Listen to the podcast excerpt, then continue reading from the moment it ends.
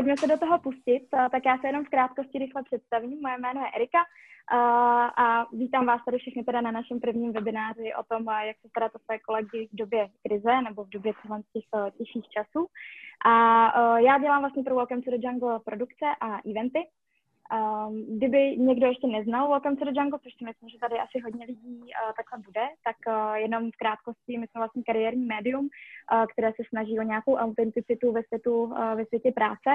A já normálně vlastně, kdybych uh, tady teďka nebyla na webináři, tak uh, bych asi lítala po firmách a dělala uh, multimediální profily uh, na naší platformu. Uh, jako už to má vlastně tisícovka společností po celé Evropě, takže jenom takhle krátce uh, Welcome to the Jungle.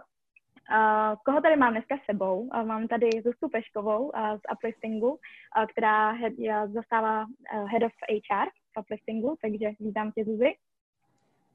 Ahoj, Eriko, díky moc. A Milana Pavlíčka z Nano Energies, který zastává pozici um, HR manažera. Ahoj, Milane. Ahoj, čau. Tak, uh, co se týče našich speakerů, tak bych jenom chtěla dodat uh, k ním, že vlastně oba dva mají, um, dejme tomu, nějaký background v psychologii nebo antropologii, konkrétně u Zuzky. Takže jsem moc ráda, že budeme moct přinést i tenhle ten aspekt do tohohle toho tématu. No a proč jsme si vlastně vůbec eh, zvolili tohle téma, tak uh, samozřejmě bude se to hodně uh, týkat uh, hledně koronaviru a hledně COVID-19, protože je to teďka aktuální. I vlastně naše budoucí webináře, které nejspíš budeme plánovat, tak se budou věnovat tomuhle tématu. Uh, no a tohle téma jsme právě uh, vybrali především z toho důvodu, že uh, myslíme, že to je naprosto esenciální téma v rámci toho, že každá firma chce mít motivovaný a spokojený tým i v téhle, i v téhle době a je to naprostý základ pro firmu. Takže tohle je ten důvod, eh, tohle ten objektiv, proč jsme si vybrali tohle téma. A teď vám jenom krátce, velmi krátce řeknu o tom, jak používat Zoom. Vy v podstatě nebudete moci mluvit a nebudete uh, moci být viděni, dejme tomu, uh, přes uh, celou tu naši session, protože nás tady hodně, teďka konkrétně je nás tady 130, um, takže no pressure na nás tři. uh, takže vy nebudete moc být vidět, uh, bylo by to trošičku složitější v rámci tohohle z toho. Nicméně, vaše otázky, veškeré otázky, co budete mít, tak uh, v dolní liště máte Q&A, tam všechno házejte. Já mám svoji kolegyni Zuzku, tady na backendu, uh, která vám vlastně bude vybírat uh, potom ty otázky, které my budeme zodpovídat v posledních 15 minutách naší session. Tak, to jsou dvě věci. Potom, pokud budete mít jakékoliv problémy, tak určitě to házejte do chatu. Zuzka vám opět bude moct odpovědět v případě, že třeba neslyšíte, nevidíte cokoliv, eh, co budete mít za problém. Nejspíš taky, co vám jenom taky jako malý lifehack, eh, pokud jste ještě nepoužívali Zoom, tak eh, automaticky máte možná nastavený mode, že vidíte jenom jednoho člověka, který mluví. Takže teďka vidíte mě. Pokud chcete vidět všechny tři, tak eh, si dejte nahoře vpravo, máte gallery view, když to to kliknete, tak uvidíte nás, eh, nás tři a je to, je to určitě lepší. No a celkově jenom, abyste věděli, co dneska očekávat, tak naše session bude probíhat 40 až 45 minut a potom posledních 15 minut dedikujeme právě na otázky. Takže to je takhle za mě, jenom ohledně nějakých organizačních věcí a už nebudu zdržovat a jdeme na to. Co se týče uh, toho, jak bude koncipovaný dneska ten webinář, tak uh, jsme to společně vymysleli do takových uh, tří částí. První bude komunikace, potom spokojenost a, po, na po, uh, a poslední bude motivace. Ta první část, teda komunikace, tak uh, tam vlastně asi uh, si všichni dokážeme představit, že žijeme uh, v době, já jsem si hledala pár dat, uh, především z Lenskinu, uh, a i díky našemu CEO Honzu Kusoňovi, díky moc za data, tak uh, ty nejsledovanější hashtagy vlastně na Lenskinu teďka jsou právě koronavirus, COVID-19, remote working. A i ty příspěvky, které se všechny vlastně šerují na LinkedInu a na sociálních médiích, je všechno o remote workingu, o krizovém managementu nebo online komunikaci. Takže tady i vidíme, že opravdu se nám potvrzuje, že tohle téma je důležitý pro všechny firmy a i pro jedince. Uh, Uplifting a i Nano Energy, který teda tady dneska máme zastoupení, tak uh, vlastně zvolili tu možnost uh, mít doporučený home office, uh, ale nej, uh, zase je několik jednotek lidí, kteří do, dochází do práce a nemají to přímo nakázané, ale mají doporučený home office. Já jsem se chtěla vás zeptat, našich attendees, uh, abyste nám zodpověděli. Já tady teďka zapnu uh, poll, teďka dám launch poll a vy, teďka vám asi všem vyskočí, kromě našim panelistům, tak vám vyskočí takové pop-up okno, kde se vás ptám, jaká je vlastně situace u vás. Uh, ta první otázka nebo ta první odpověď je buď, že pracujete normálně, své aktivity jste přesunuli z offline do online světa, nebo že jste museli dostat dočasně přerušit značné části vašich aktivit. Tak počkáme chviličku, až odpovíte a ukážeme si hned uh, ty výsledky, které budou určitě zajímavé. Tak, já se hned kouknu jenom do chatu, jestli máme nějaký problém. Všechno vypadá, že je v pohodě. Tak, super.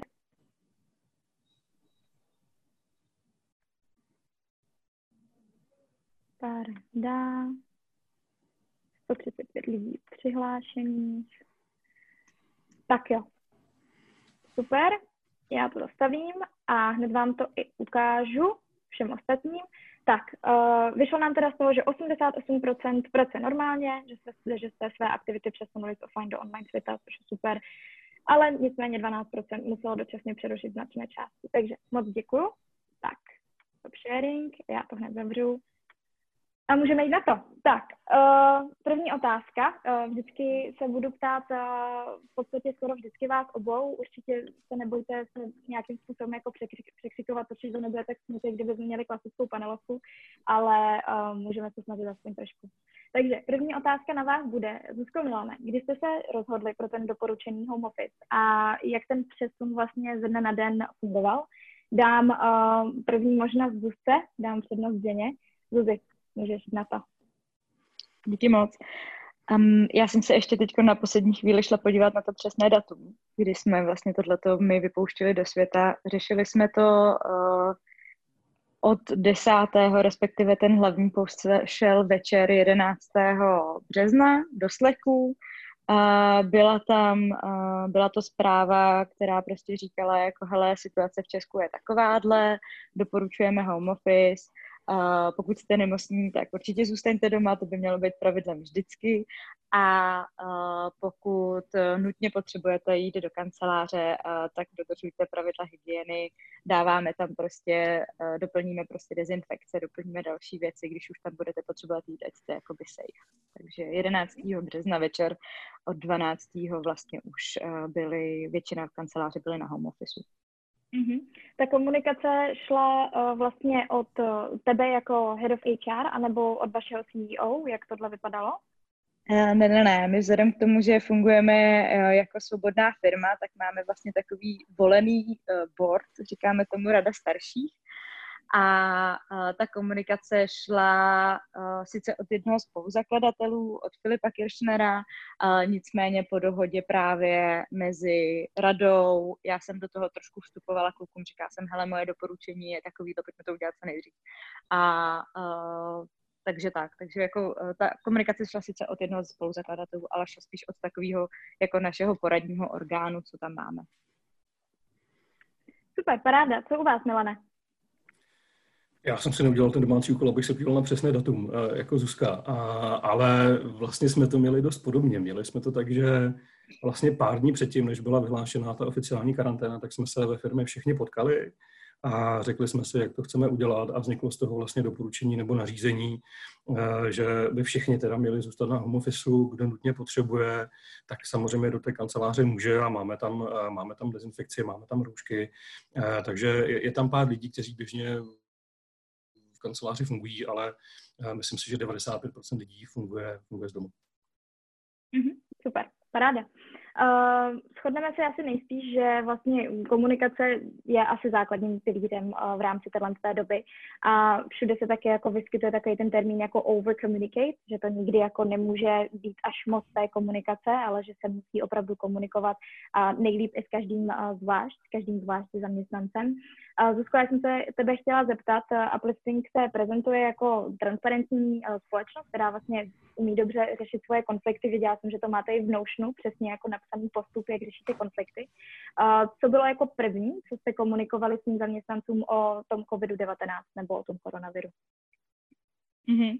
Uh, první zpráva byla, pokud chcete svoje monitory, dejte nám vědět, Filip vám je rozveze, aby jsme měli takzvaně nejlepší home office na světě a další věci, nejenom monitory.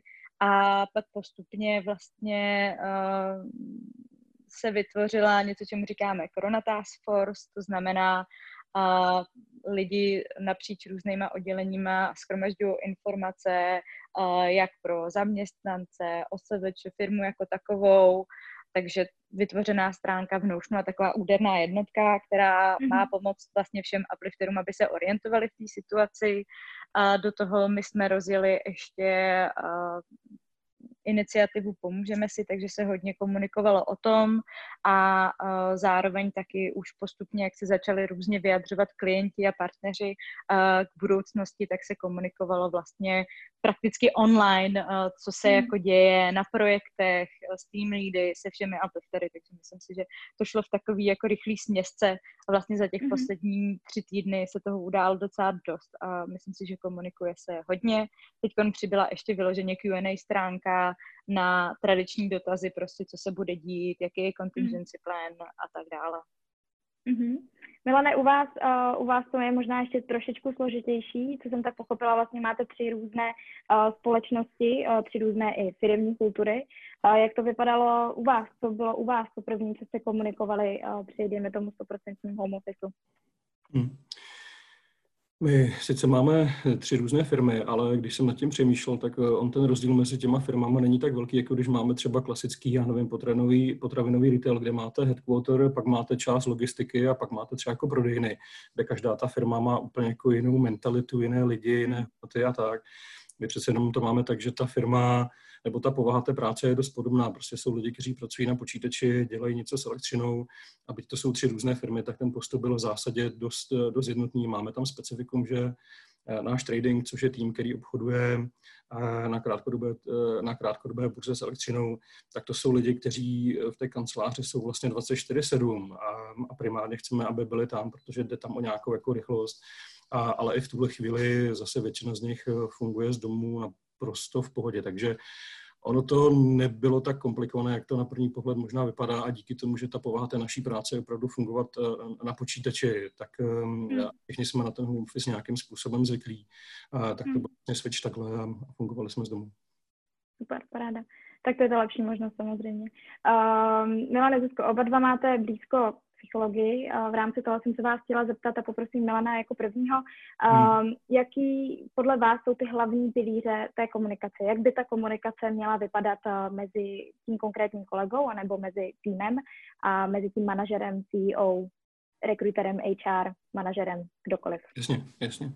Já to možná vezmu víc, víc jako z nadhledu. Já si myslím, že komunikace by měla být pořád stejná, ať je krize nebo ne, a že mm-hmm. základ té, té dobré komunikace je vždycky v nějaké otevřenosti, transparentnosti a důvěře a bezpečí. Jo. A že krize ukazuje, jestli to měl někdo jenom jako nějakou prázdnou hodnotu na zdi, a, a nebo jestli s tím skutečně, skutečně žili, což se teďka docela, docela ukazuje. A když se podíváme na ten obsah té komunikace, tak samozřejmě v té první vlně to, byla, to byl nějaký šok, je tady situace, kterou nikdo z nás nezná, nikdo pořádně nezažil a všichni jsme řešili nějaké typy, jak efektivně fungovat na home office a, a ta komunikace šla, šla hodně tímhle, tímhle jako směrem, jak vlastně dobře fungovat doma. A teď se ta naše komunikace eh, interně posouvá k tomu, k té strategii, jak vlastně na to budeme reagovat, jak se z téhle situace mm-hmm. a poučíme, co nám, to, co nám to může přinést, tahle ta situace, protože a nejsme asi eh, firma, která by eh, tím byla zasažena úplně jako napřímo, a myslím, že v některých částech našeho biznesu se to projeví spíš později a, a jiné části naopak na té situaci můžou, eh, můžou se vlastně něco naučit, protože eh, jakákoliv, eh, teď bych jako odbočím k tomu našemu biznesu, ale v té elektřině je to tak, že ona je postavena na nějaké předvídatelnosti a momentě, kdy se děje něco jako nestabilního, tak tam vždycky vzniká nějaká příležitost pro nás nebo pro naše klienty, ať už vydělat nebo ušetřit na, na elektřině. To znamená, my se z té situace snažíme hodně, hodně učit a, a ta komunikace jde v tuhle chvíli hodně tímhle tím směrem, um, že vlastně jako nejsme pasivní a hodně se učíme z té nové situace. Mm-hmm. Vy, uh, co u vás, uh, jak, uh, nebo celkově jako jak komunikovat uh, s, těmi, s těmi kolegy, s těmi týmy? Já musím absolutně souhlasit s Milanem, prostě je, je to znát firmy, které neměly tu komunikaci dobře nastavenou a jak říkal Milan, měli to jako heslo na zdi, tak prostě v tuhle chvíli uh, to pro ně musí být uh, trošku i jako šok vlastně, jak to přenastavovat. A já si myslím, že u nás to bylo nastavené dobře, uh, víceméně uh, taky souhlasím s tím, že nejde overkomunikovat. V momentě, kdy jsme si jako mysleli, že uh, komunikujeme skvěle, tak se samozřejmě ozvalo, no ale tady tyhle ty lidi kteří jako běžně na tohleto jako se k tomu nedostanou, tak vlastně jo, aha moment, uh, takže jsme vlastně ještě trošičku to víc otevřeli, přestože jsem si myslela, že už to je jako super. Uh, takže pořád je co zlepšovat, určitě nejde usnout na Vavřínech, myslím si, že hmm. opravdu je potřeba hledat nový a nový cesty. A přesně jak říká Milan, u nás se to taky posouvá teď už trochu do té strategie, ale zároveň si myslím, že je potřeba, aby se nezapomínalo pořád na to uh, základní, na to, teď to nazvu hloupě, jako ubezpečování, ale pokud teda opravdu uh, v té společnosti nehrozí, uh, že bude se propouštět nebo snižovat platy, tak je potřeba uh, komunikovat i to, že je všechno v pořádku. A to jsme se hodně poučili my v jednu chvíli, to byl hodně zajímavý moment. A zároveň taky je to hodně o té kultuře, takže naše komunikace i částečně jde tím směrem nějaká uh, lehčí, lehčí jako část typu jako náš uh, random Slack channel momentálně jede tak na 200%. Oproti no, normálu opravdu jako humor je důležitá součást. Zároveň taky se nastartovalo pár speciálních kanálů, kde si lidi třeba sdílí různý nápady už jako peer-to-peer sami mezi sebou uh, od sportu přes jídlo a myslím si, že to je důležitá součástí komunikace uh, taky, aby se do ní zapojovali vlastně jako všichni mm. lidi. Mm, Um, ty, už jsi zmiňovala vlastně, že uh, komunikovat, komunikovat a ubezpečovat, ubezpečovat, tak uh, hodně zdrojů, i co jsem četla, uh, a to bude otázka na tebe, Milane, um, je to, že vlastně, když pošle HR manažer nebo head of HR zprávu, ať už je to nějaká pozitivní nebo negativní v rámci koronaviru i v rámci celkově uh, důležitých jako informací o firmě, tak to lidi nebo kolegové tak moc neberou, jako když to přijde od ředitele, CEO nebo někoho jako povoleného. No ale proč si myslíš, uh, že to tak je? Proč lidi potřebují slyšet i ty nelehké, i ty dobré zprávy od někoho z toho nejvyššího managementu, dejme tomu? Hmm. Um, jako u nás třeba je to tak, že jsme relativně malá firma, 60 lidí mezi zaměstnancem a CEO je maximálně jako jeden článek. To znamená, je to hodně, hodně plochá struktura a ten CEO je vnímaný co jako náčelník, jako člověk, na kterého všichni, všichni slyší, za kterým všichni jdou. Myslím si, že je důležité, aby ty informace šly od jednoho člověka, aby nevznikaly taková jako vtipná situace, jako byla ve vládě, že jo, budeme promořovat, nebudeme promořovat, jo, jako, že najednou se ty věci jako dost rozcházejí a, a tomu se předejde, když vlastně tu komunikaci nebo tu krizovou komunikaci řídí jeden člověk, který má za to, za to plnou mm-hmm.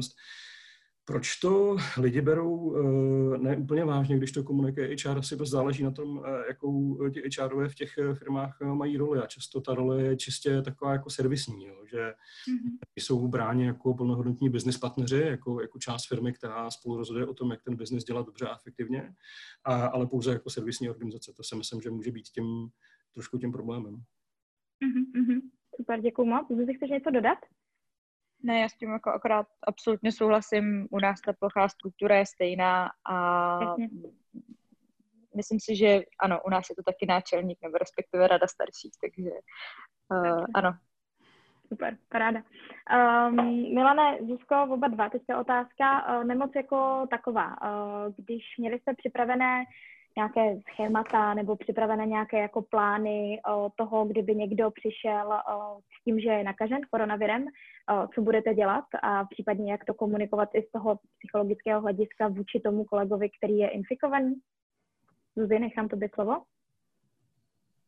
Um, já se přiznám, že nevím, jestli jsme vyloženě nějakou takovouhle krizovou situaci a krizový plán měli připravený. Nicméně mm-hmm. vzhledem k tomu, že v mém okolí se objevili takhle lidi a společnosti znám, tak bych se asi inspirovala hodně uh, v těch okolních případech.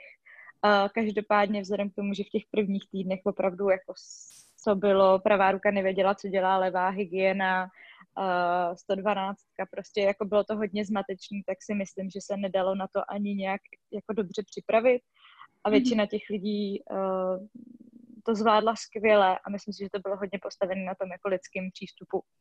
Takže to si myslím, že v tu chvíli by bylo klíčový. Ale nemyslím si, že jsme měli připravenou už vyloženě jako krizovou komunikaci a krizový plán na případ, uh, na případ uh, vlastně zanešení do toho.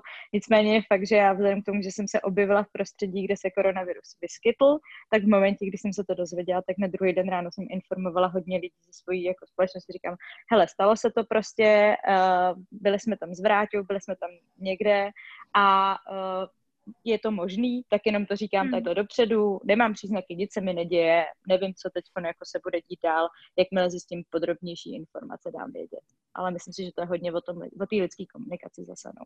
Hmm. Myslíš si třeba, když se budeme bavit jenom tak jako spíš jako fabulu, když se budeš bavit i o velkých jako společností a přišel by někdo, kdo uh, je vlastně nakažen koronavirem, um, myslíte si, že je vhodný komunikovat i konkrétně, kdo to je jako člověk, uh, anebo si myslíte, že tam je potřeba udržet um, dejme tomu jako nějaký inkognito v rámci toho, aby ho to nějak jako nepoškodilo, aby se jo, v rámci toho, jako jaký ten člověk je a tak.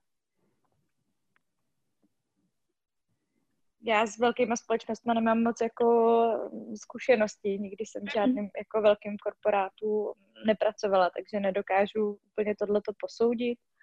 A s ohledem na nějakou sociologickou jako svoji zkušenost a znalost určitě stigma tam může jakoby fungovat a nedokážu to ale posoudit. Možná Milane, jestli ty na to máš názor. Mm. Jsme eh, taky neměli nějaký jakoby, oficiálně eh, nastavený postup, jak, jak se chovat, když by se nějaký kolega eh, objevil s, ne, s onemocněním COVID-19. Asi bychom se drželi těch oficiálních postupů hygieniků a ministerstva zdravotnictví. A, hmm. ale komunikovali jsme se, že když by se to někomu stalo a ten jeho test byl, byl pozitivní, tak ať dá vědět vedení a pak necháme na rozhodnutí toho člověka, jestli tuhle informaci chce komunikovat dál do firmy. Hmm. A, ne, ale díky tomu, že jsme poměrně eh, jako záhy přešli na ten home office, tak eh, tohle v tuhle chvíli ani jako nevnímáme nějakou, nějaké issue, které bychom museli řešit, protože ty lidi se vlastně eh, jako nevidí a, a pak, že by se zpětně třeba ukázalo, že někdo už to, už to měl a, a, a ještě v té, v té době, eh, kdy tam probíhala nějaká inkubační doba, byl v kanceláři, tak bychom byli schopni to asi ošetřit dost anonymně, eh, aby mm-hmm. jsme ty lidi poslali na testy a, a, a fakt si myslím, že to je hodně na rozhodnutí toho člověka. Někdo s tím je jako v pohodě a má řekne, jo, jak prostě mám tady jako, jako divnou chřipku a jako nemusíte mi kamenovat, není to moje chyba. Někdo by s tím mohl mít trošku jako problém, takže jsme to nechali hodně na těch lidech, aby to prostě řekli, komu chtějí. Mm-hmm. Já tady mám, teďka vidím zrovna i komentář od eh, Jany Vimerové, která tady vlastně píše, že z hlediska GDPR nemůžeme komunikovat konkrétně jména infikovaných. Uh, takže tady nám to rovnou uh, vysvětluje Jana, díky moc Jano. A můžeme se posunout dál. Zuzko, když přejdeme do té reálné podoby, tak jestli bys nám možná jenom trošičku mohla popsat tu vaši zkušenost, jak vypadá ta denní komunikace, daily, on daily basis, ta komunikace s vašimi kolegy. Mm-hmm. Vzhledem k tomu, že my fungujeme na principu prostě nějakých týmových jednotek, uh, tak ta komunikace v každém týmu je trošičku jiná. Já dám příklad za HR tým, my máme každé ráno pravidelné stand-upy, jedeme vlastně jako všechno, snažíme se agilně, takže máme každé ráno stand-upy, pak máme prostě nějak každý nějakou svou práci. Dost často, protože máme dvě nové kolegyně, které nastoupily 1. března, tak třeba telefonáty s kandidáty nebo interviews tak probíhají s náslechem. Um, takže spolu vlastně trávíme hodně času, dá se říct. Ale myslím si, že to je jako extrémní případ. Uh, pak uh, ta každodenní komunikace uh, probíhá hodně taky lekem, ale vím, mm-hmm. že ve vývojářských týmech, tak tam zase uh, ty stand-upy záleží, jestli jsou nebo nejsou, opravdu jako se to liší tým od týmu a, a tým lead od tým leada a č, jako tým member od tým membera, opravdu. Vím, že jeden kolega zmiňoval, uh, že má asi nejintrovertnější tým, že se snaží z nich dostat, jako jak, jak jsou na tom a vždycky se dozví, hm, dobrý a tak jedou dál, takže u nich stand-upy opravdu jsou, se vejdou do těch pěti minut. A uh, ne, ale všechny týmy ty stand-upy mají, ale myslím si, že ty lidi jsou hodně uh, provázaní, hodně v kontaktu, uh, respektive do té míry, dokud je to potřeba. Myslím si, že to nějak nenarušuje, uh, ale to je můj hmm. osobní názor, ale mám pocit, Jasně. že to nějak nenarušuje to v pracovním flow.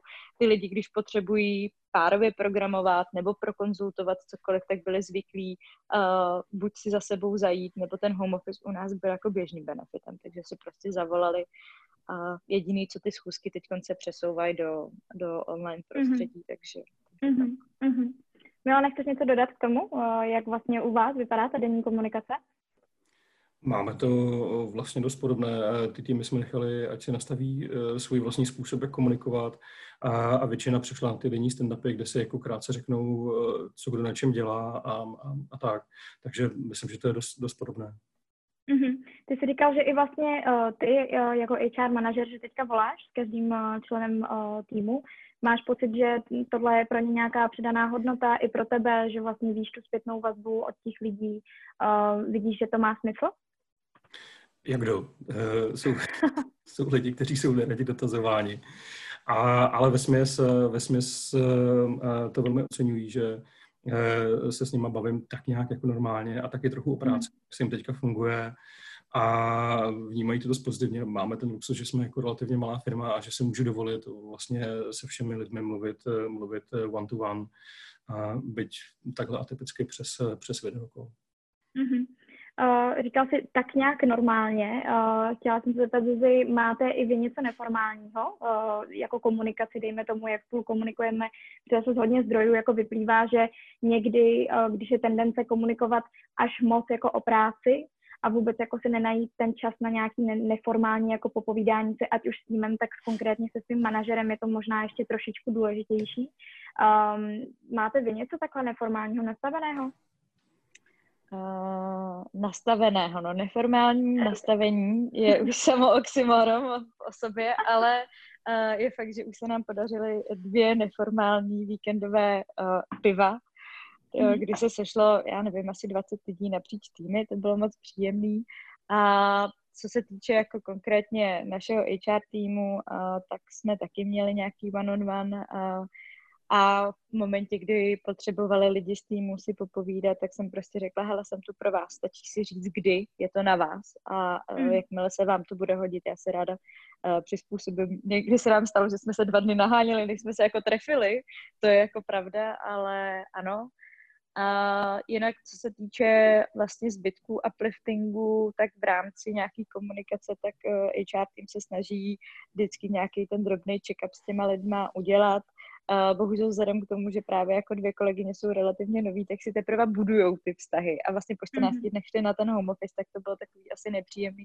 Takže teď je to spíš u nich o poznávání těch, novej, těch nových lidí pro ně ale uh, mám takový pocit, že hodně ty, ne, ty neformální koly probíhají. Já sama třeba o víkendech si volám nebo píšu s kolegy uh, různě, opravdu napříč, napříč mm. týmy, ale není to nějak jako formalizovaný. No. Myslím si, že uplifting na tohleto mm, zaškatulkování není úplně jako ready ještě. Uh, nebo Jasně, ne, tak ještě, ono ale prostě není hodně... to součástí kultury. No.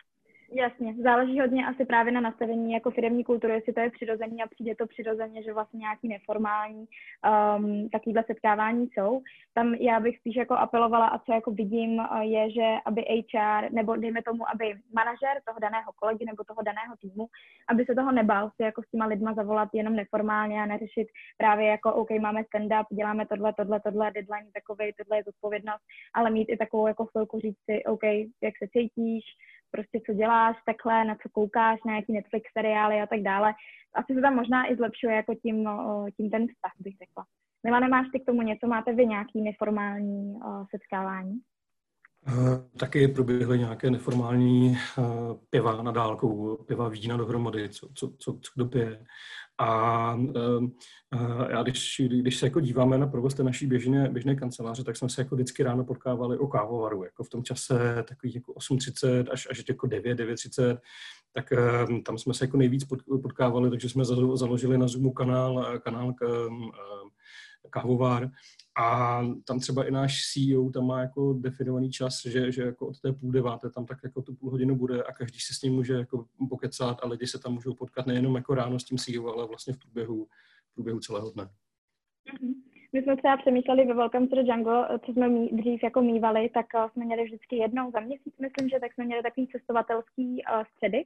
A, vlastně ten, kdo třeba přijel zrovna z dovolené, já jsem třeba teďka v létě byla v Keni a hrozně dlouhou dobu jsem chtěla vlastně jako všem jako předat jako fotky a ukázat jim prostě, jaký to tam bylo a, a předat jako informace o té zemi, a, tak jsme právě přemýšleli, že bychom něco takového udělali, protože máme hodně furt lidí, kteří byli na Bali a někde v Ázii dál, a, takže bychom něco takového udělali. Takže možná jako tip pro vás a to může být docela, docela jako i zábava a jelikož budeme asi cestovat jenom prstem uh, po, po hodně dlouhou dobu, tak to může být i, i vzdělávací trošičku v rámci toho.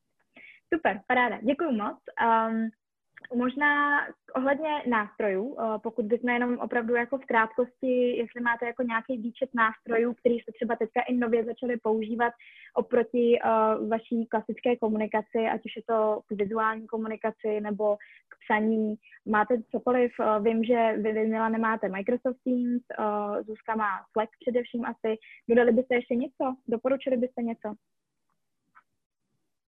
My jsme uh, vlastně historicky hodně používali Slack, uh, který tam prostě byl a všichni lidi ho znají a funguje docela dobře, akorát ne, neumožňuje eh, videokoly. To znamená, dlouho jsme zvažovali, na ty Teamsy ne, ne, jako nepřejít a tahle ta situace nám řekla, jo, tak prostě přijdeme na Teamsy, protože to právě všechny ty videokoly dobře umožňuje.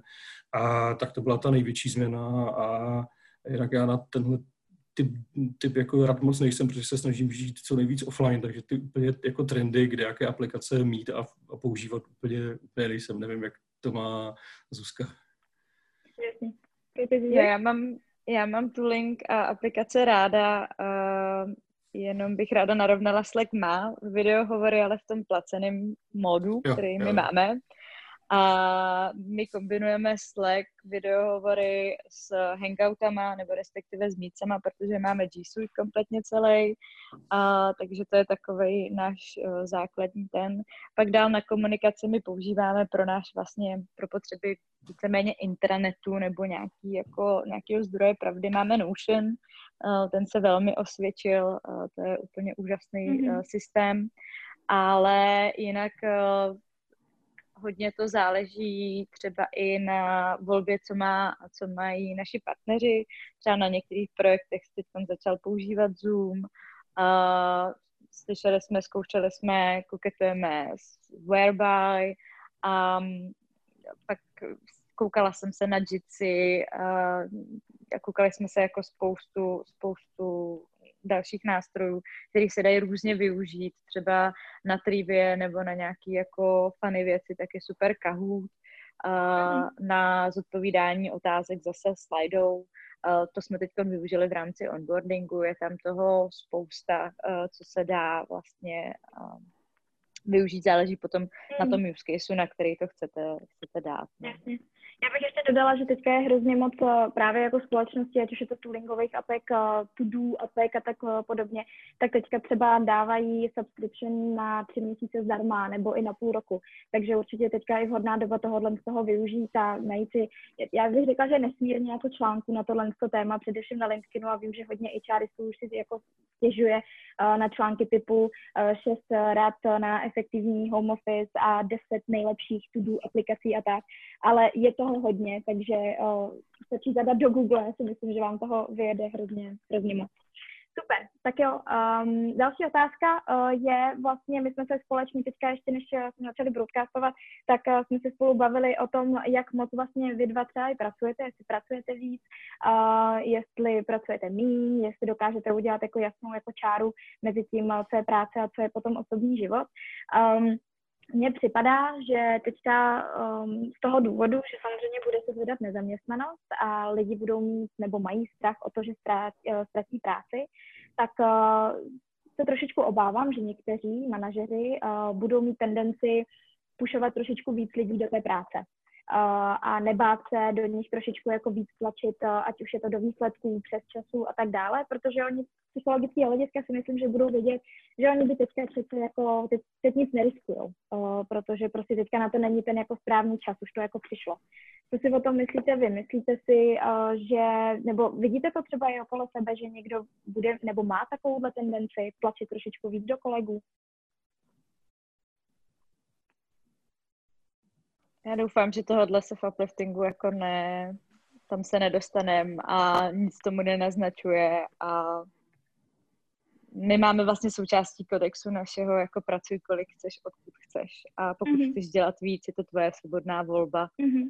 A my to máme v DNA, takže já doufám, že se to někdy jako u nás, že se s tím nesetkám teda, jo, jako. Jasně. No ne u vás? Nebo celkově no, jako z nějaký zkušenosti, co víš z ostatních firm třeba? Jasně.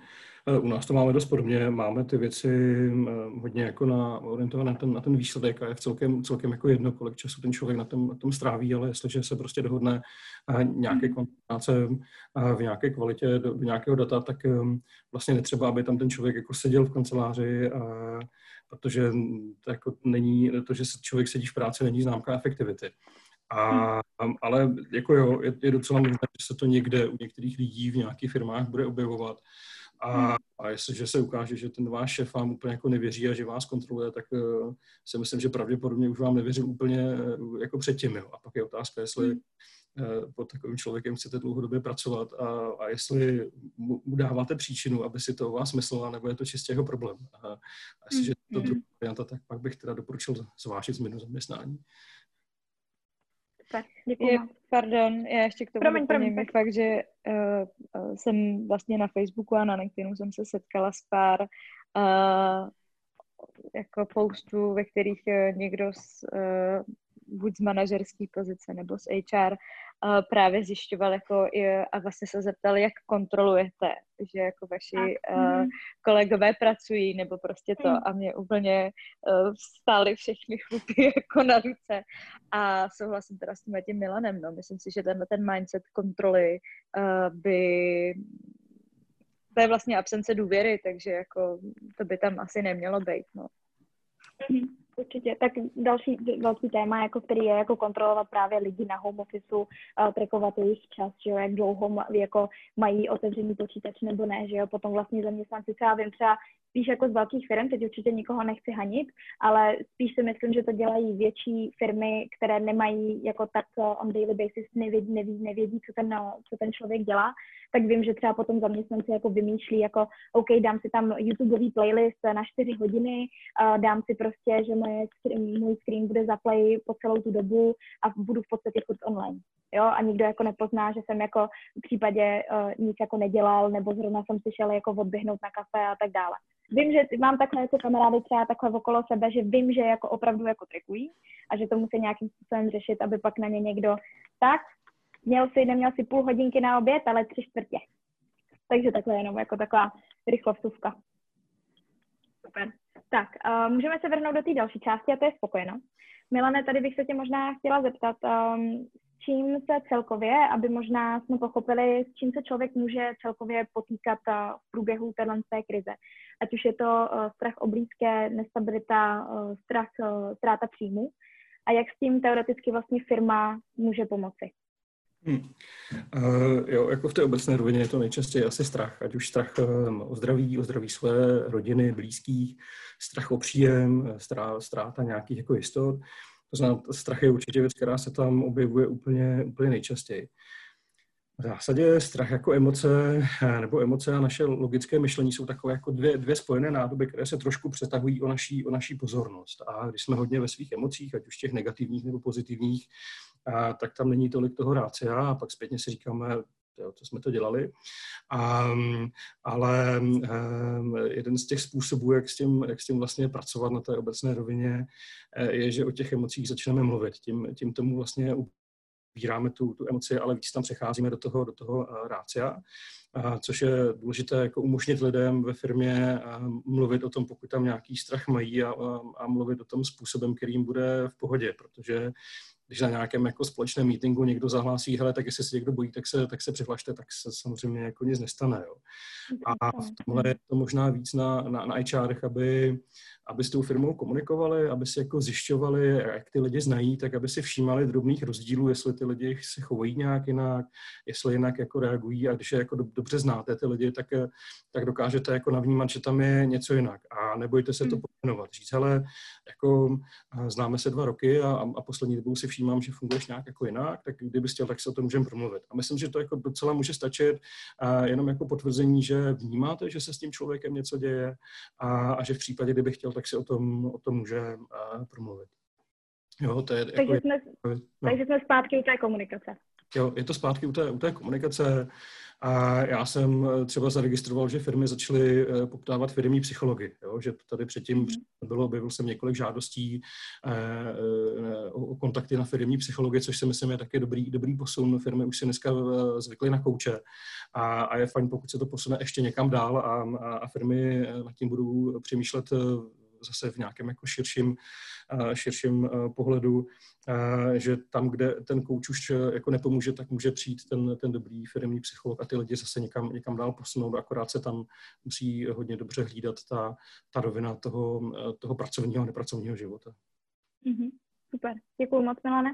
Um, další, co bych asi chtěla probrat, je možná celková možnost benefitů, které vlastně, kteří teďka kolegové nemů, nemůžou uh, využívat.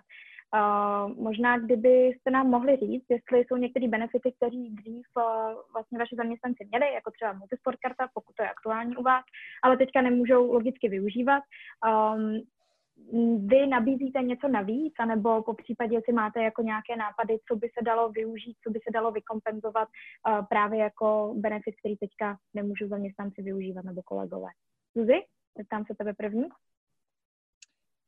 Nás multisportka postihla a přiznám se, že uh, jsme ještě neměli možnost uvažovat nad alternativou k multisportce, ale vím, že kolegové uh, chodí běhat, takže uh, se udržují uh, fit i bez uh, kartičky, což je fajn. Um, co se týče těch benefitů, uh, tak my jsme zrovna byli uh, ve fázi třeba výběru jako jazykovky, a samozřejmě teď, pokud eh, se do toho budeme pouštět, tak budeme hledat někoho, kdo je flexibilní, bude schopen tohle řešit remote. Um, a uh, alternativní benefity, no spíš u nás totiž ty benefity jsou tak jako, že máš o něco zájem, uh, jsi sám, nebo kolik vás je, OK, pojďme mm-hmm. se o mhm. tom pobavit, jo. Mm-hmm. Já asi nebudu lidem u nás jako v karlinském software house spát jako stravenky, to asi nedává úplně smysl. Um, takže pokud eh, přijde někdo s nějakou alternativou, eh, co by ho těšilo, bavilo, tak jsme tomu otevření. A zatím jsme se ale nedostali do stavu, kdy my aktivně bychom jako vlastně hledali, hledali mm. nějaký alternativy třeba k multisportce, protože doufáme, že to bude jako dočasné řešení. Takže asi tak, no. Jasně. Milane, u vás je to stejné, nebo máte k tomu jiný přístup? Jo, je to jako dost podobné. Taky uh, multisportka nás chytla. A, um, že jo, tak víme, že v čtvrtek se mají otevírat, otevírat nějaké jako um, sportoviště pod širým nebem. Tak je možné, že, mm. že multisport změní přístup a konečně jako povolí, povolí využívání té, té karty. Uh, což bychom rádi, ale uh, já myslím, že zatím je jako relativně krátká doba na to, abychom přemýšleli, jaké jiné eh, benefity těm zaměstnancům můžeme nabídnout. Uh, já jsem zatím mm. nepoval žádnou jakoby žádost o nějaký jako atypický benefit, který by souvisel s touhletou situací. A, takže ono záleží asi, jak dlouho ta, ta současná situace bude, bude trvat. Pokud um, a zatím ty informace, které máme, tak ta karanténa bude trvat do konce dubna, což si myslím, že je pořád ještě jako relativně krátká doba, že nebude potřeba nic, nic nového vymýšlet. Mm-hmm. Um, jsme umožnili přístup do některých, jako, nebo zajistili jsme přístup do některých online vzdělávacích platform, které jsme předtím nevyužívali, a tak jsme to lidem nabídli jako možnost. Otevřeli jsme tam firmní prostředí, aby se mohli jednoduše registrovat. A část lidí to uvítala, využívá to, a, takže, takže to, to mělo celkem, celkem úspěch. Jasně, určitě super. Já jsem ráda, že jsi zmínil právě ty vzdělávací platformy, protože to vím, že hodně lidí nebo hodně firm tohle to teďka využívá, ať už je, je to třeba na Cor, uh, Coursera, má teďka hrozně moc jako um, vlastně jako free, uh, hrozně moc známých jako um, sessions, kde známí jako vlastně učitelé um, jsem se do toho zamotala, známí učitelé hm, říkají jako svoje moudra, dejme tomu, takže uh, to vím, že hodně lidí a firm využívá, pak vím, že i některý jako yoga lekce, že třeba platí jako svým jako zaměstnancům a takovýhle jako sportovní, jako online, um, online sporty, které jedou přes Zoom, ať už uh, nějaký posilování a tak dále. Takže určitě se dá zase najít, uh, takže určitě, určitě se na to bude hrozně moc uh, typuje i hodně stránek, jako třeba onlinevšem.cz, eh, kde vlastně freelanceri, kteří ztratili eh, práci, svojí, díky tomu, že měli, já nevím, yoga studio nebo svoje yoga lekce, tak nabízejí tam vlastně svoje služby. Vy tam vlastně rovnou můžete zavolat nebo napsat a domluvit se s tím člověkem, poslat mu nějakou částku a jedete takhle jako one-to-one, takže tohle je taky určitě uh, fajn možnost případně, co se dá vymyslet pro zaměstnance. Super. Můžeme dál teda. Uh, zeptám se, Firmní kultura. My jsme už se o ní trošičku tady samozřejmě bavili, ale chtěla bych se vás obou uh, zeptat, uh, jestli si myslíte, že um, ta firmní kultura se dá zachovat v té stejné míře, v jaké byla předtím, a um, jaké typy můžou pomoct vlastně našim posluchačům si tu kulturu vlastně firmní zachovat. Vy jste už určitě něco jako zmínili, uh, jako ten coffee, um, tento coffee otevřený vlastně jako Zoom meeting a tak, ale ještě něco, co byste možná dodali, Milané? Asi mi tam teďka nenapadá uh, nic jiného, že zase uh, trošku souvisí s tím, jak dlouho to bude trvat. Jo. Pokud bychom v tomhle modu měli dalšího půl roku, tak asi nad tím začneme aktivně přemýšlet už teďka, a co vlastně s tou firmní kulturou dělat, a abychom ji, abychom ji zachovali. Uh, ale jinak si myslím, že kultura hodně odráží hodnoty, které by v tom čase neměly být proměnlivé. To znamená, myslím si, že teďka fungujeme jako relativně v pohodě a, a krom toho, co už jsme zmiňovali, tak tam, tak tam jako ne, nemám asi nic jako zásadního, co bych tomu, k tomu dodal. Jasně, super. Ale myslíš si, že celkově ta firmní kultura se dá zachovat, pokud jsou jako správně nastavené hodnoty a správně určitě, nastavená komunikace určitě. a tak dá se? Dobře? Přesně tak. A když to je ta komunikace a hodnota, Pardon. tak mm-hmm. jo. Super. Zuzi? Milane, klidně dokončí myšlenku. Ne, jenom říkám, že, že jo, pokud ta komunikace a hodnoty ve firmě a vůbec jakoby to řízení je nastaveno, nastaveno správně, je postaveno nějaké důvěře, a tak si myslím, že eh, změna toho, jestli sedíme nebo nesedíme v kanceláři, není, není tak velká. A samozřejmě jako lidi můžou trpět nějakým sociálním, jako nějakou sociální izolací, ale my jsme firma dost jako introvertního charakteru. Jsme firma, kde eh, jsou jako účetní ajťáci, programátoři, analytici a tradeři, což jsou všechno jako lidi, kteří jsou jako dost, dost jako introvertní a jako já jsem nezažil introvertnější firmu, než, než která je tahle, takže za, zatím to úplně jako netrpíme. Uh, jo, naši kolegové říkají o sobě, že jsou uh, taky introverti, ale já teda musím prozradit, že to tak je do druhého piva a momentu, kdy se vytáhne kytara, pak najednou uh, děláme prostě live koncerty různě na vodě a tak. A jo, myslím si, že ta kultura, zachování té kultury záleží na tom, jak dlouho tahle situace bude trvat. A my to máme postavený opravdu na té celistvosti. A tou sociální izolací, ano, může pár lidí uh, trpět, zejména ty komunikativnější, ale myslím si, že pokud se uh, udrží ten vztah třeba s tím tým leadem nebo i s HR uh, i v těchto těch jako případech, tak si myslím, hmm. že jako tohleto přechodní období dokážeme uh, v klidu společně překonat. Otázkou je, co by to udělalo, kdyby to v tomhle režimu bylo na delší dobu.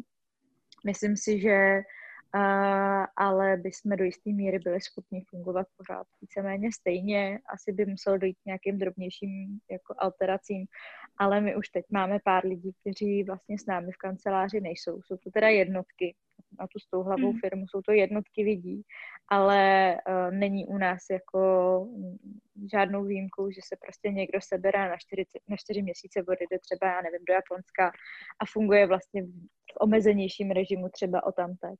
Myslím si, že, hmm. jak říká Milan, je to o nastavení, pardon, o nastavení těch hodnot.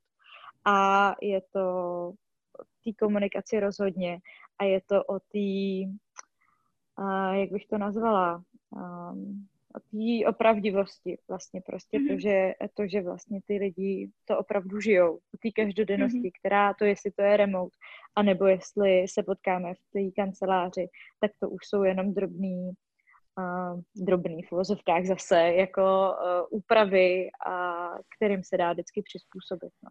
Takže já to mm-hmm. vnímám dost podobně. Ale doufám, že se co nevidět, jako vrátíme do kanceláře, protože uh, potkání se, ta kuchyňka, ta kuchyňka chybí všude. To uh, je strašně cítit vlastně na sociálních mm. sítích, když se bavím s kolegama z HRu, uh, z biznesu, ze salesu, bude vše, tak vždycky chybí kuchyňka, vždycky každá konverzace se stočí, že jako chybí kuchyňka. Mm-hmm. Super.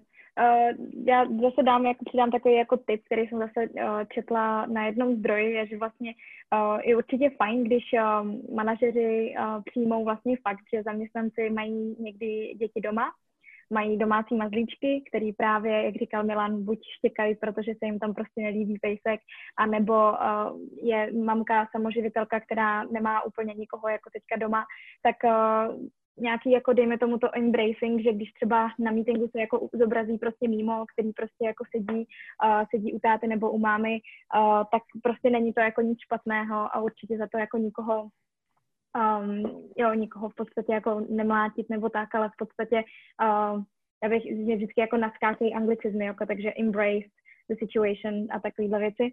Takže uh, tohle to určitě by si společnosti měly taky uvědomovat, že někteří lidi to mají uh, těžší než, uh, než ostatní. Super. Uh, tak, půjdeme na tu poslední část na motivaci, protože už nám ubíhá čas, uh, takže se snažím um, trošičku, trošičku zkracovat, i když jsme měli víc otázek. Um, Milane Zuzko, velmi důležitá otázka. Co může nejvíce demotivovat zaměstnance, kolegy v téhle době? Milane, zeptám se tebe jako první. Eh, myslím si, že to může být nedostatek informací. Eh, nedostatek informací o tom, eh, jak na tom firma třeba je, protože jako nikdo z nás neví, jak dlouho ta krize bude trvat, ale každá firma ví, jak dlouho vydrží s financema. Jestli to zvládne ještě měsíc, dva, tři nebo čtyři.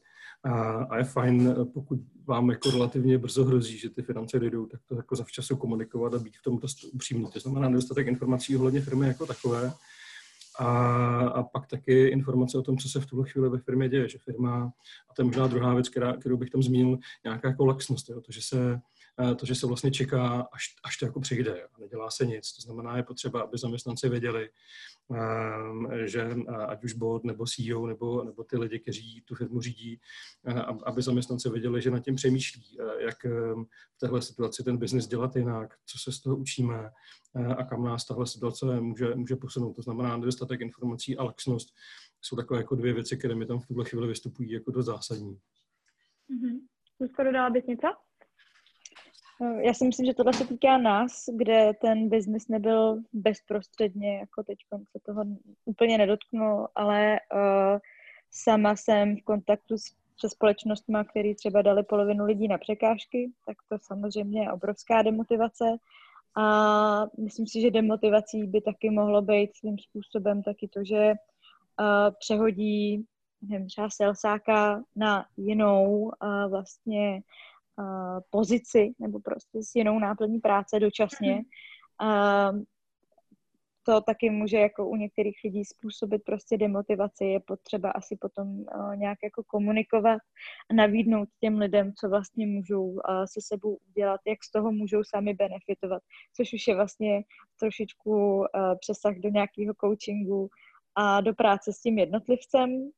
Um, jinak ty demotivace asi se dost jako stotožňuji s tím, co říkal Milan. Je určitě důležitý, uh, určitě důležitý, aby vlastně ta společnost komunikovala to, co v jakém mhm. stavu jsme teď a i to, že hele, přemýšlíme o tom takhle, kdyby worst case scénario byl, že za půl roku budeme furt v tomhle režimu, co se bude dít, jo, ty contingency mhm. plány.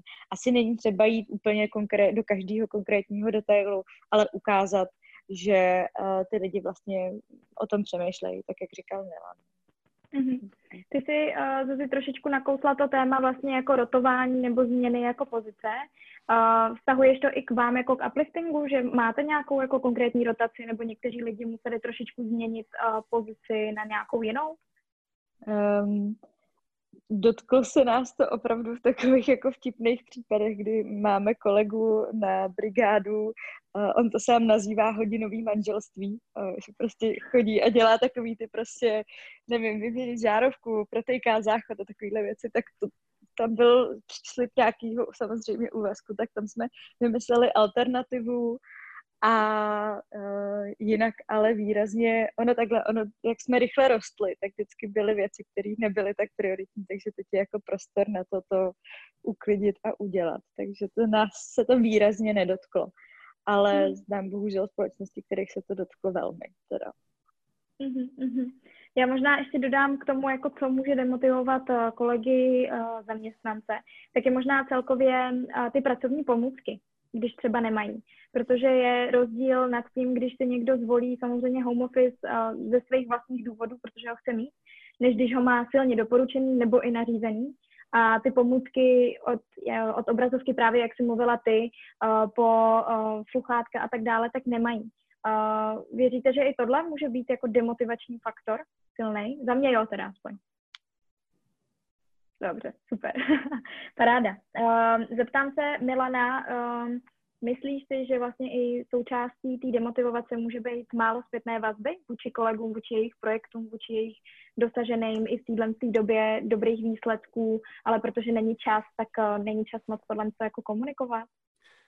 Uh, on ten feedback je důležitý v každé, v každé chvíli, že jo? Jakoby vždycky, než ráno odejdeš, tak se koukneš do zrcadla. To znamená, to je ten jako feedback, jak vypadáš, jak si na tom stojíš, že jo? A a myslím si, že v, jako v tuhle chvíli je to atypické v tom, že často ten feedback je i v takových, jako v té kanceláři, když se vidíme napřímo, tak je v takových jako malých náznacích, které se teďka vlastně jako ztratily, protože se nevidíme, nevidíme body language toho druhého, když mu odezdáváme práci. A, a u nás se to do jisté míry supluje eh, těmi, těmi ranními stand-upy, kdy, kdy se vlastně jako ráno každý řekne, co kdo na, na čem dělá, je tam taková jako kolektivní uh, zpětná vazba, takže jo, jako je, to, je to důležité a v tuhle chvíli, uh, kdy nám spousta informací chybí, to má ještě větší důležitost. Mm-hmm. Super, paráda, děkuju moc. No a takovou asi úplně poslední otázku, kterou to uzavřeme, je um, možná celkově za těch 14 dní i z vaší jako zkušenosti a teďka za těch posledních vlastně už teďka tři týdny, kdy máte home office, jak motivovat ty kolegy, jak jim pomoct, aby nestratili ten pozitivní mindset, když budeme opravdu brát jako třeba každého zvlášť kolegu, jak jim pomoct? Zuzi, nechám tobě prostor klidně první. OK. Um, tak já konkrétně třeba ve svém týmu se opravdu snažím jako dávat prostor na to si pak zavolat, je, když někdo vidím, že něco se jako může dít a to může být kvůli tomu, že třeba mu přijel rohlík a rychle se jako odhlásí z kolu, tak se radši pak ptám, jestli se náhodou něco neděje, prostě jako to. Uh, taky mě samotný prostě ty dva dny nebylo nějak jako zrovna nejlíp, ale jako Uh, tak se mě taky všichni ptali, jestli všechno v pohodě, všechno je v pohodě. A tak to je jako ten základ. Uh, pak, uh, co se týče ještě vlastně toho celkového mentálního zdraví, tak já jsem velkým advokátem destigmatizace a to znamená, já jako veřejně prostě posílám do veřejných kanálů, jako ať se lidi nebojí ozvat, dávám tam linky na svoje oblíbené platformy, které je možné sledovat, kde jsou triky, kde jsou třeba uh, triky a typy vlastně a takovéhle věci, kde, kam je třeba možný zavolat, uh, kam se uh, přihlásit, uh, koho požádat o pomoc, anebo prostě zvedněte telefon a zavolejte mě, nebo si pobavte se svým oblíbeným HRistou, jako a hmm. takže tak, to je další stupeň. Myslím si, že třetí stupeň toho, jak motivovat lidi je, tak trochu si i uh, s těma tým pobavit o tom, že, a což se nám daří v rámci nějakých pravidelných tým líderských meetingů, si uh, trošku zvědomit to, že vlastně jsme jako vlastně jedni z těch šťastnějších, že nás se to zatím jako výrazně nedotýká, dát hmm. tomu tu perspektivu. Myslím si, že to jako velmi ta vděčnost vlastně tomu jako hodně pomáhá. Hmm. Hmm. Nebo aspoň jako u mě a vnímám to ve svém okolí, vlastně v celé firmě, že jako ty lidi si to hodně uvědomují, že pracujeme v takovémhle sektoru a ještě navíc v takovéhle firmě, takže to je jako super. A jinak eh, no, to, to prostě každý den přichází nová jako výzva, takže Jasně. uh, asi to nejde úplně takhle generalizovat, ale furt je to, no, furt je to o té komunikaci prostě a, a snažit se být pozornej a snažit se vycházet těm lidem vstříc. No. Hmm. Já dodám i vlastně k vám, že věřím, že silná motivace pro vaše lidi může být i to, že vlastně děláte něco společensky prospěšného teďka. Ta vaše platforma Pomůžeme si, že na tom nevím, jaká velká část vaší firmy na tom pracuje, ale tohle je něco, co by mě třeba konkrétně jako motivovalo, že děláte něco společensky prospěšného, takže uh, za, to, za to pro vás malý aplaus, díky moc.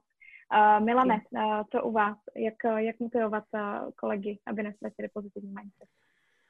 Asi souhlasím s tím, co řekla Zuzka. A jenom to doplním, že, že tak už jsme se bavili, že já mám ten, ten luxus v tom, že máme jako relativně, relativně malou firmu a já se se všema lidma můžu bavit napřímo, což je, což je fajn, protože jsem schopen reagovat na ty jejich potřeby individuálně. A to je asi jako nejvíce vždycky najít to řešení na míru a, a na té obecné rovině že jo, tak každý ten biznis se nějak zastavil, kromě firm typu Rohlík, za které prostě najednou hmm. vytvořili a, a jedou o 100 a více procent víc, tak uh, vždycky um, to přináší nějakou diskuzi o tom, jaká je naše hodnota, a co, co, co jako přinášíme. A, a v tuhle chvíli se nám ukazuje, že tyhle, tyhle diskuze nás vlastně jako posilují, jo, že, že se jako zvědomuje to, zvědom, zvědomujeme tu svoji hodnotu, co děláme, že se jako posiluje víra v ty, ty naše produkty. Mm-hmm. Super, děkuju moc. Taková filozofie nakonec ještě mám, než začneme odpovídat, uh, odpovídat otázky. Myslíte si, že na konci tohohle toho všeho, až bude ukončený uh, volný nebo omezený pohyb osob, tak uh, myslíte si, že se lidi budou hrnout do firmy a budou chtít prostě jít rychle uh, zpátky, zpátky do rodiny, dejme tomu, a nebo se naopak uh, řeknou si, jo, tak ten, ten home office, no home office byl přece fajn, já si řeknu o více dní, třeba týdnu nebo něco takového. Co myslíte, jak to bude vypadat u vás?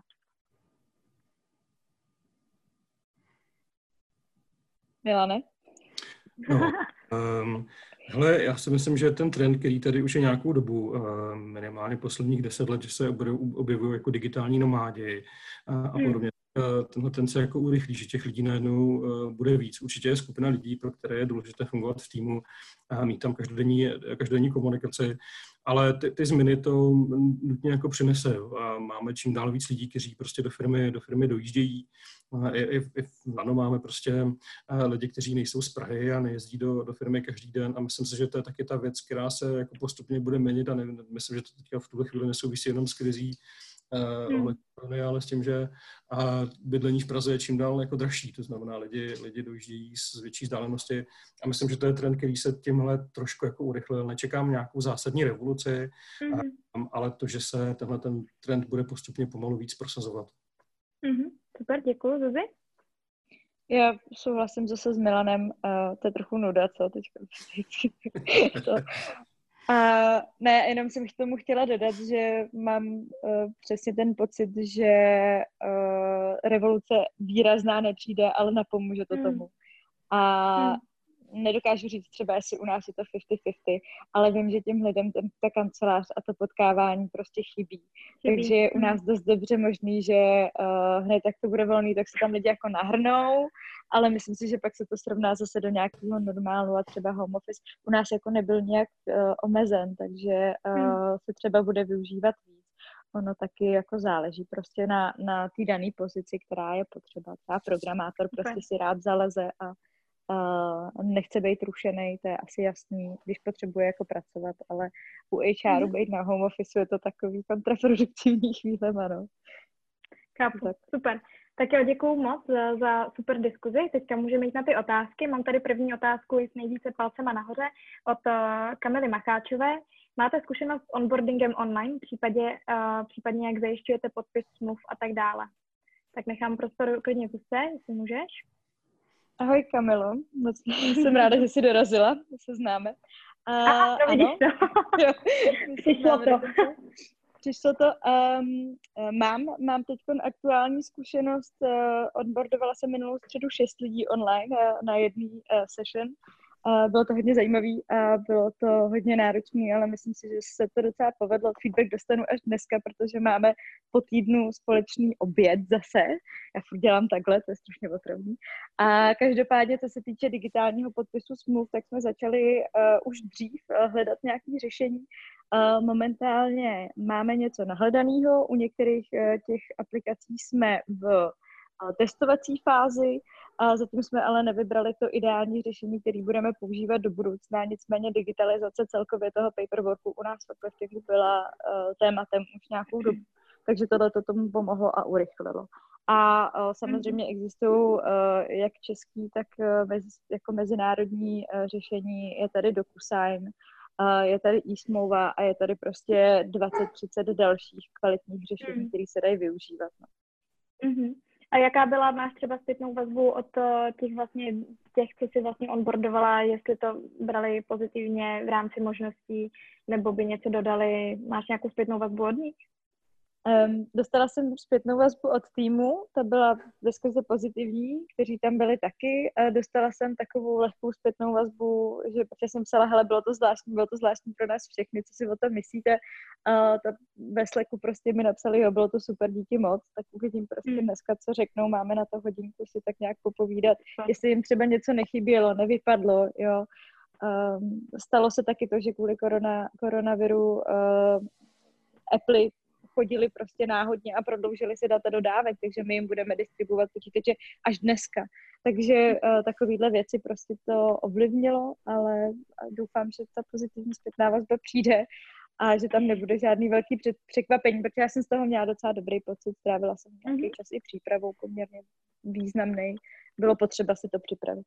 Takže tak. Doufám, že jsem odpověděla. Ráda. Uh, doplnil bys něco, Milana? Měli jste, měli jste vy i nějaký onboardingy teďka v těch uh, třech týdnech? Taky, taky nás to nezastavilo, takže prvního čtvrtý jsme měli jeden onboarding, druhý nás čeká uh, teďka v úterý po, vel, po Velikonocích. A v zásadě taky hledáme ty možnosti, ale vlastně doručení počítače smlouvy, všechno se dá vyřešit messengerem, to znamená, jako v podstatě to není, není jako komplikace fyzicky to podepsat a, a zároveň eh, vlastně díky těm technologiím ehm, ten odborník může prostě v pohodě proběhnout eh, jakoby online zaškolení, vysvětlení, takže narazili jsme na nějakou jako větší komplikaci, že by to nešlo. Hmm.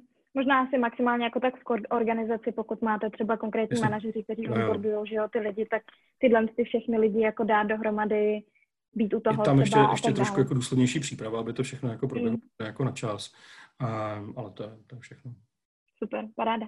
Já tak, bych, paráda. pardon, ano, promiň. jenom doplnila, uh, my jsme ten šestinásobný onboarding nedělali kvůli tomu, aby jsme si jako ušetřili práci a spoukli to naraz, ale já jsem měla výrazný strach o to, aby když ten člověk přichází nově do té firmy, tak aby se znal s více lidma, než jen se svým vlastně jako tým lídem a případně HR. Hmm. Takže jsme vlastně vytvořili takovou jakousi kohortu a myslím si, že to není hmm. vůbec jakoby uh, špatný, pokud se daří aspoň navázat dva lidi, že mají takového nějakého badíka.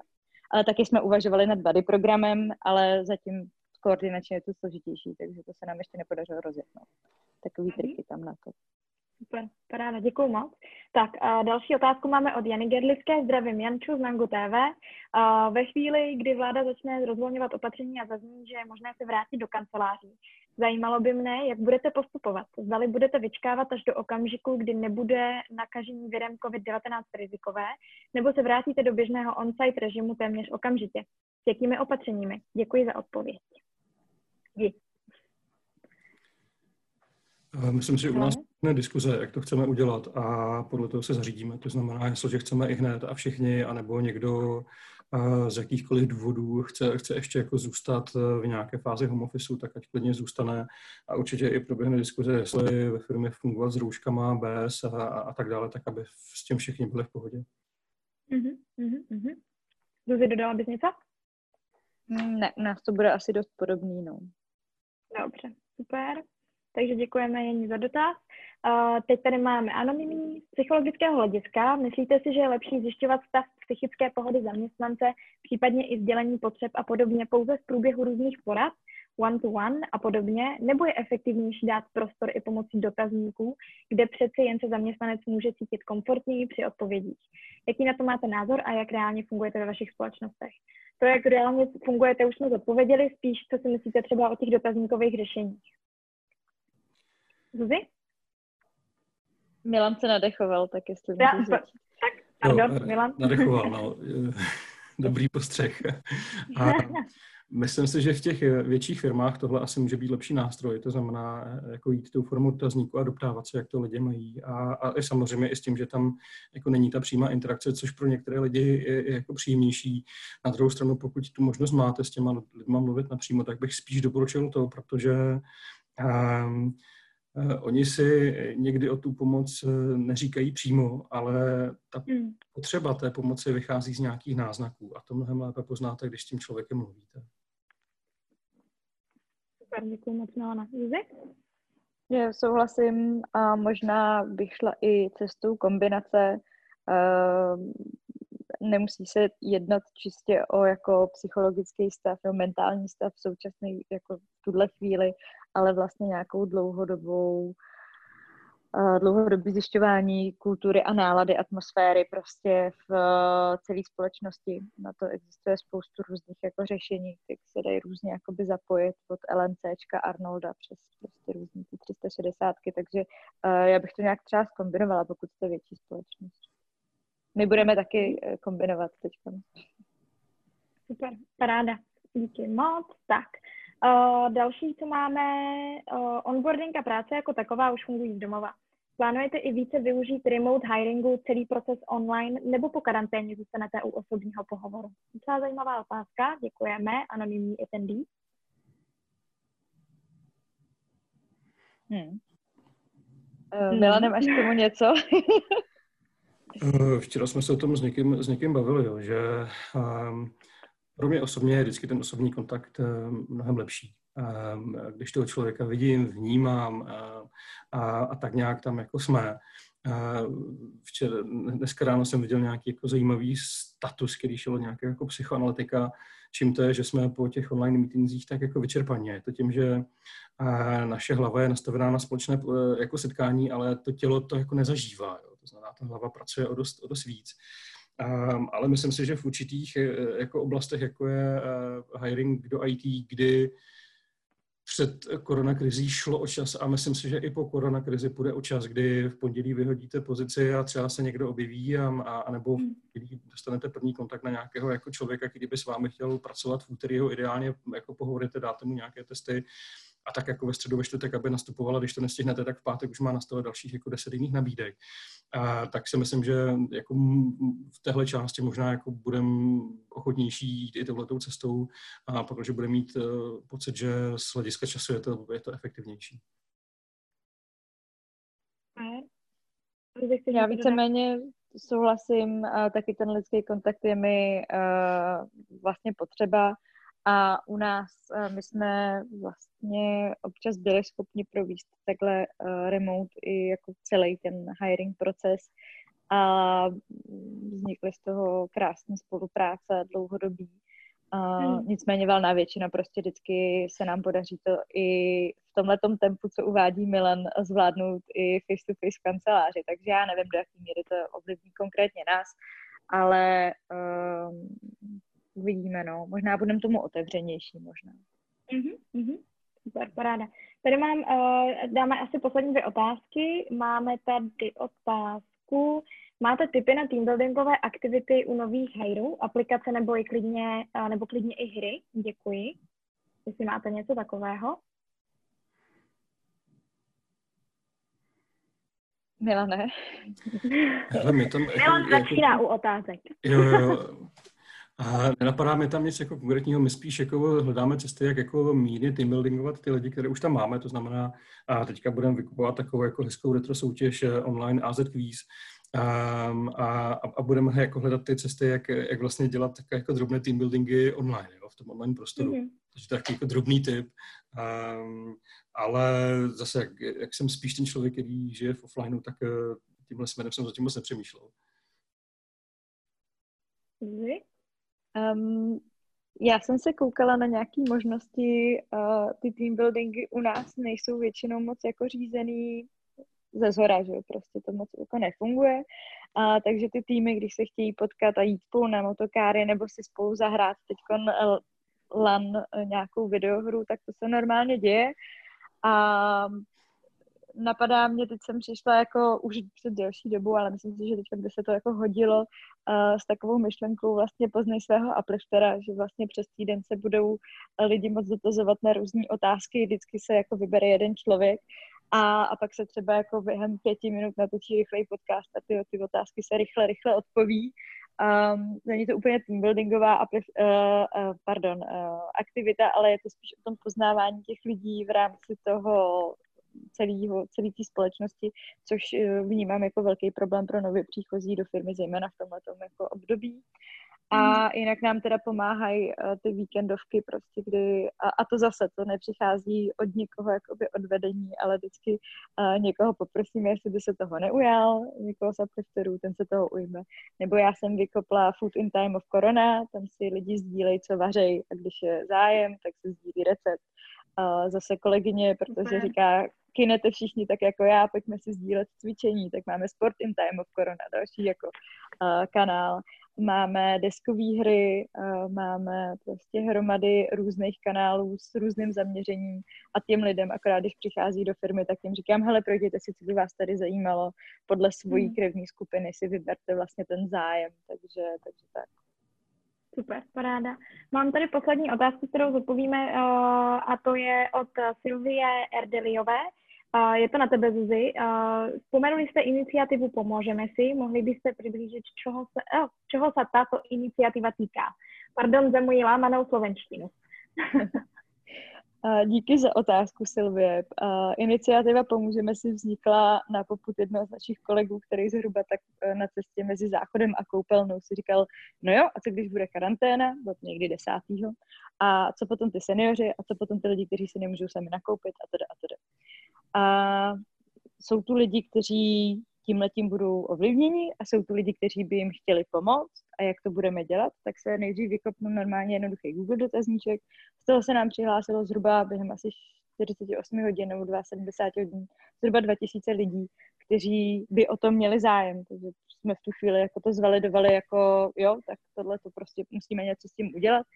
Zapojili jsme se do uh, COVID-19.cz, uh, propojili jsme se s Česko Digital, já uh, funguji v rámci Google User Group, takže prostě jsme se prosíťovali všichni a uh, vymyslel se projekt Pomůžeme si, který má propojovat ne úplně uh, ty seniory na té straně napřímo, protože to je velký jako bezpečnostní riziko, nebo my to vnímáme prostě, že potřebujeme k ním dostat nejen tak nějakýho souseda, který ho neznáme a nemáme zatím jako, nebo v tu chvíli jsme neměli cesty, jak je prověřit, ale napojujeme dobrovolníky s neziskovými organizacemi, kteří mají víceméně uh, poměrně dobře pokrytou uh, tu stranu těch třeba seniorů nebo uh, jakkoliv jinak třeba postižených jako lidí, ve smyslu postižení jako mm-hmm. v mhm. karanténě, jo, jako uh, vrátili se z, uh, z Itálie, z rizikových zemí a mm-hmm. nemají nikoho blízkého.